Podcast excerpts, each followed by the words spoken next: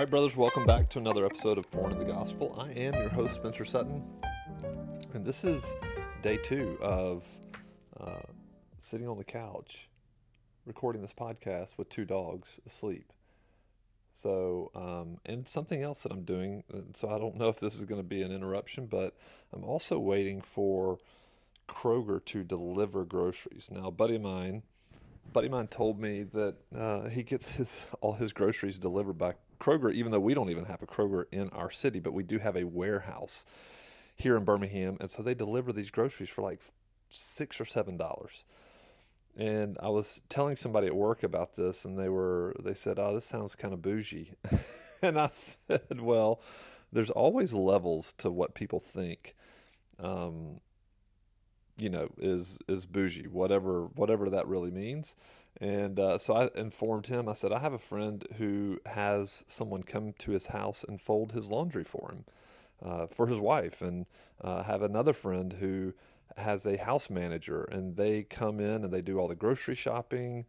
Uh, they do all the food prep. They don't cook, but they do all the food prep. They do all the laundry and all this stuff. Like this is a house manager. And so it really kind of depends on what you think is bougie and how you probably define that. Anyway, uh, I just thought that was funny, so we were kind of laughing about that this week. But I'm glad to be here with you. Uh, I just got done with my quiet time, and so I thought I would share um, some of these thoughts with you real quick. And uh, I do want to remind you, brothers, if you are out there and you need a group of men who are not perfect but are persevering in this fight and are um, encouraging each other and praying for each other and um, you know just being being there uh, to um, help along this journey along this uh, this trek to our promised land. Uh, i would just want to encourage you to check out the man of valor com and there's a couple of ways that you can obviously connect. You can sign up for free newsletter uh, and that's completely up to you. Uh, I've I sent out two this past week. I plan on doing this on a very regular basis. You can obviously keep listening to the podcast or you can join this group. And uh, I will tell you I mean like right now what it is is this group is uh, it is a closed group meaning that you have to pay to get in, but it's less than a dollar a day. It's right now it's $27 a month. That may change in the future. I have no idea, but it's not necessarily about the money. It's just about your level of commitment. And we want people in there who are uh, who are willing to contribute and willing to uh, you know to raise their hands and say, "Hey, I'm fighting." And um, so anyway, this is a great group. We meet once a week on Tuesdays. We have a separate group that has a chat that we leave voice messages for each other, text messages. So, anyway, I encourage you if you are a brother and you're alone in this fight, then I would encourage you to, to check that out because I think it's real important. So, let's get into this short message just uh, that I want to talk about real quickly and it comes from so I'm reading, studying the book of John. And along with John, I'll just go ahead and let you know. So if you wanted to, if you didn't really even know where to start and you are thinking, oh, I, I really need to study the Word of God, right? So a lot of people read through the Word and uh, they make a big to do about reading several chapters a day just to say, hey, I've read through this Word, read through this Word. But, brothers, I can tell you there's greater uh, depth and power available through God's Word if you will spend time like sitting with small chunks of Scripture and just thinking, meditating, and studying it. And so uh, I, I, just look at it as more of like a progressive thing. So the so the early progressions of your Christian life, I believe, you're hearing the word of God, so you should all be faithful members of a local body of Christ. And then there's reading the word, right? So you are not only just listening to a pastor teach, but you are also taking responsibility yourself and reading yourself on a daily basis. and then it goes from hearing and reading to, I would say, studying, meditating, and memorizing. And any of three of those can be, uh, you know, you can substitute. It doesn't matter which one's first, but I will tell you the the best way that I have found to uh, study the Word, because I'm not. Listen, guys, I'm I haven't gone to seminary. I'm not a Greek scholar. I'm not even particularly very smart. Uh, I'm just committed to digging in because I want to know what God says. Uh, because I want to know Him better. When I know Him better, I love Him more and I love other people more. And so, uh, one of the ways that I do this is I always find a commentary that I believe will help me just easily understand. It doesn't I don't I don't want something that's going to be very difficult. I want something that's very simple, easy to understand. And so I found a couple that that I highly recommend and a couple of the authors that I highly recommend. They're uh, series of commentaries. So right now, what I'm doing, there's a uh, the commentary. I'm to just make sure I get it exactly. It's called Reformed Expository Commentary. And so if you went on Amazon and looked for Reformed Expository Commentary, you'll find a series, and they, and they have different authors. So these authors have band together and have taken books and written about them. And so the one that I'm doing right now is John, and it's by a man named Richard Phillips. He happens to be a pastor in South Carolina, and I just love the way he writes. It's very, very simple, very truthful. I mean, he is taking the word, he's explaining different words in the commentary to me, and it's just ah, it just helps me so much to really slow down. And so I've been in the book of John. I'm only in chapter 7. I've been in the book of John for quite some time, but it's been very, very rewarding. So I highly, highly encourage you to do that. Another one that I have told brothers about uh, is a commentary series called um, The For You commentary. And so Tim Keller, Tim Chester have written some of these, and, and I will say, like, there's Romans for You by Tim Keller. He it's a two-parter, chapters one through seven and, and eight through sixteen. Uh, and then Tim Chester, I read one of his. I believe it was on uh, maybe First and Second Kings. I can't remember. Uh, but Tim Keller also did one on Judges, which is a phenomenal study. Anyway, this is this is all kind of an announcement, really, because I just wanted to I want to encourage you to dig deep in God's Word. Don't pat yourself on the back for how many chapters you read. It means nothing unless you are understanding what you're reading. And the truth is, brothers, if the Lord allows us to live to 100 years old, we will never, ever exhaust God's word. We could keep coming back to the same passage over and over and over and never come to the end of it. So I want to encourage you. Okay, so let's dive in real quickly. John 7, verse 17 is all I read this morning. And this is what Jesus says. So people were complaining. He's teaching just the context of where we are. He's he's been teaching in, I believe, in the synagogue. Some people are like, "Who is this guy?" You know, we don't. Who in the world is this guy? Who, what is he even saying? Isn't isn't this Joseph and Mary's son? This guy doesn't know what he's talking about. And so it's at this point in Jesus' ministry where many are turning away from him. He's talking about very difficult things and they're turning and leaving. And so Jesus, in, in this discourse, is just saying, listen, I don't listen to man's opinion of me. I'm thinking, I'm, I'm very, very intent on hearing what the Lord tells me and doing what he says and speaking what he's telling me to speak.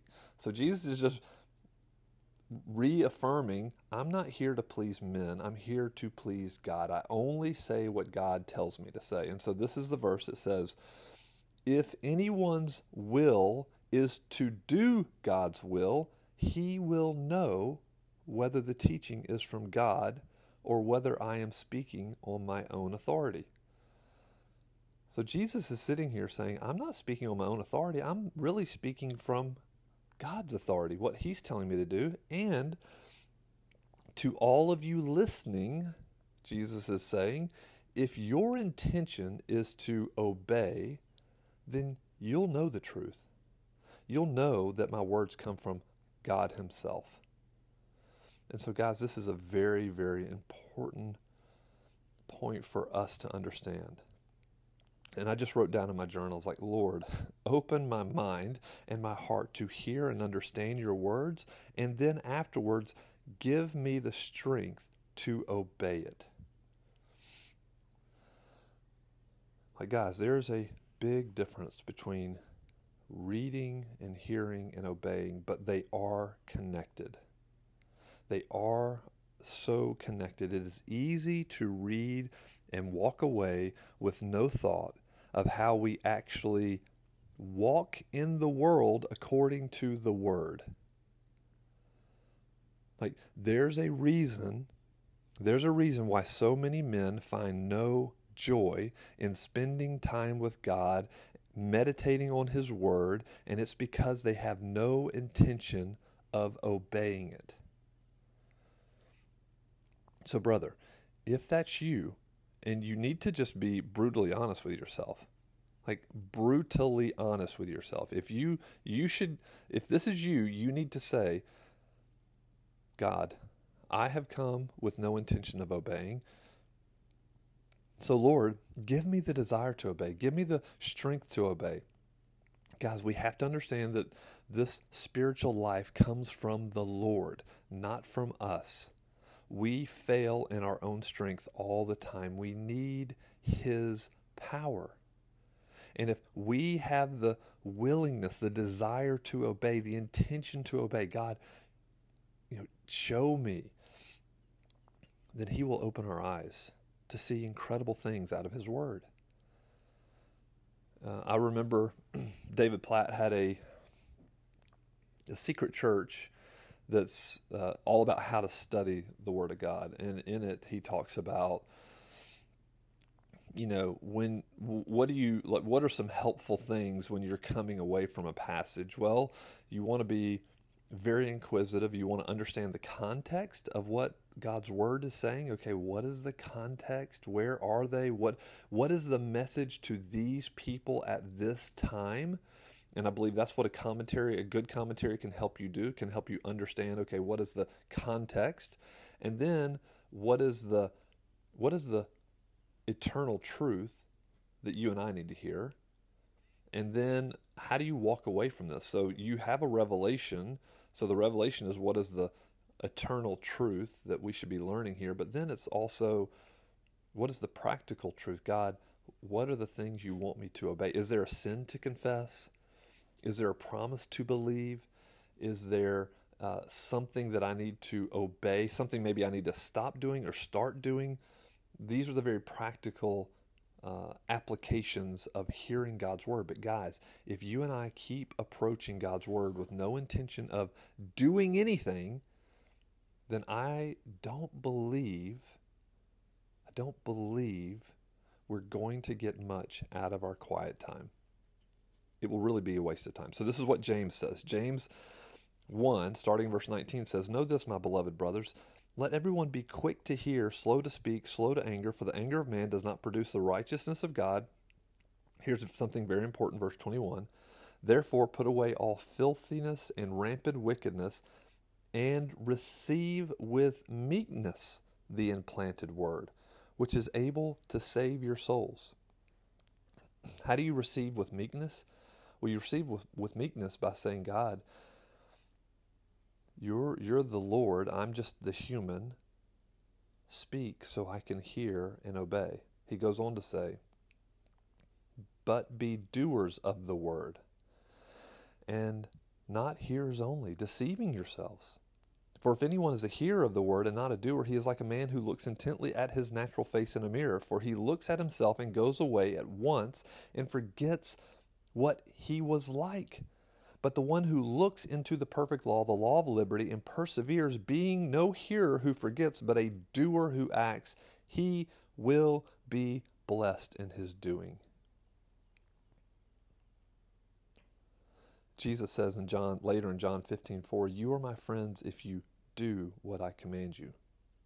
John 14, 23, If anyone loves me, he will keep my word The Apostle John writes in 1 John 2 4, the one who says, I have come to know him, yet doesn't keep his commands, is a liar, and the truth is not in him.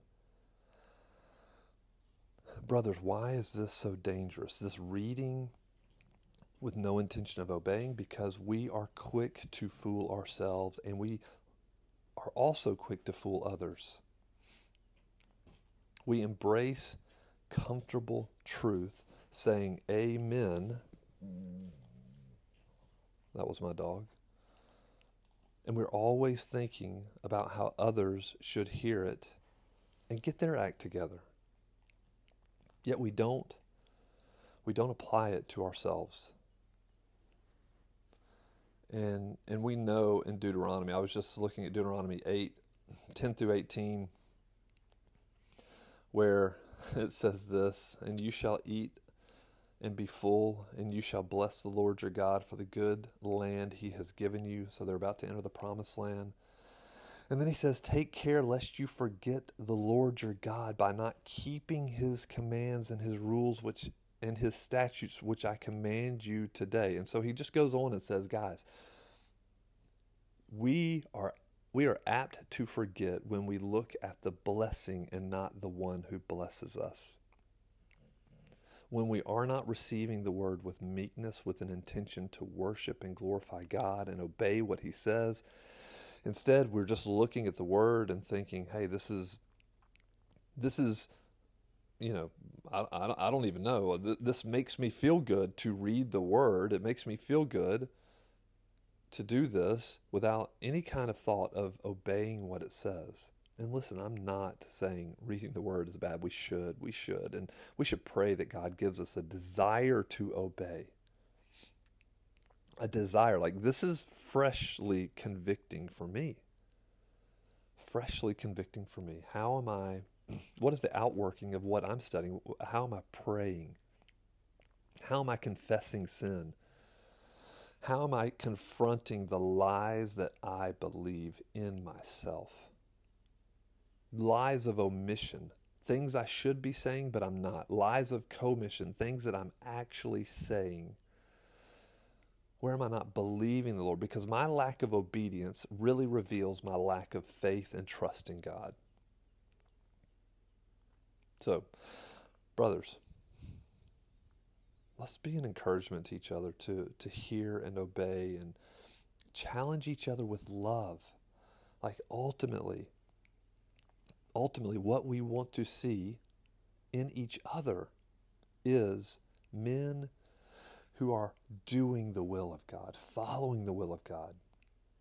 Because then I am encouraged by your faith. You point me to Christ over and over and over, and, and we need this. I know I need it. So, brothers, I just I just pray, I just pray, pray, pray that the Lord would lead us into a deep sense of dependence on His Word and then a willingness, a willingness to obey. And I know it's scary. I know some of you are even thinking right now, I need to confess to my wife, I need to confess to my parents. I know what you're thinking. And I know, I know all the lies that come up. I, I just, as a matter of fact, yesterday had a friend call me. He was driving home he had been at a conference where they were talking about telling the truth, and he called me. Two years after we had had our initial conversation of his struggle with pornography, and he called me and he said, Listen, I haven't been telling the truth. I've been telling lies of omission. In other words, I've been doing things, been struggling with porn, and not eat, not not telling my wife. And his conviction within himself was that he needed to go home and tell his wife. So he was driving home to tell his wife. And then he was like, I need help. Like how how can I get help for this struggle? And guys, I know the struggle and it defeats us around every corner. What we need more than anything is to be just captured by the grace and the glory of Jesus Christ. And let that powerful, powerful affection just root out any sin and bitterness and lust in our hearts, guys, guys. And I pray that the Lord would do that for you this week. All right, guys, have a fantastic Saturday, and I'll see you on the next episode of Porn of the Gospel.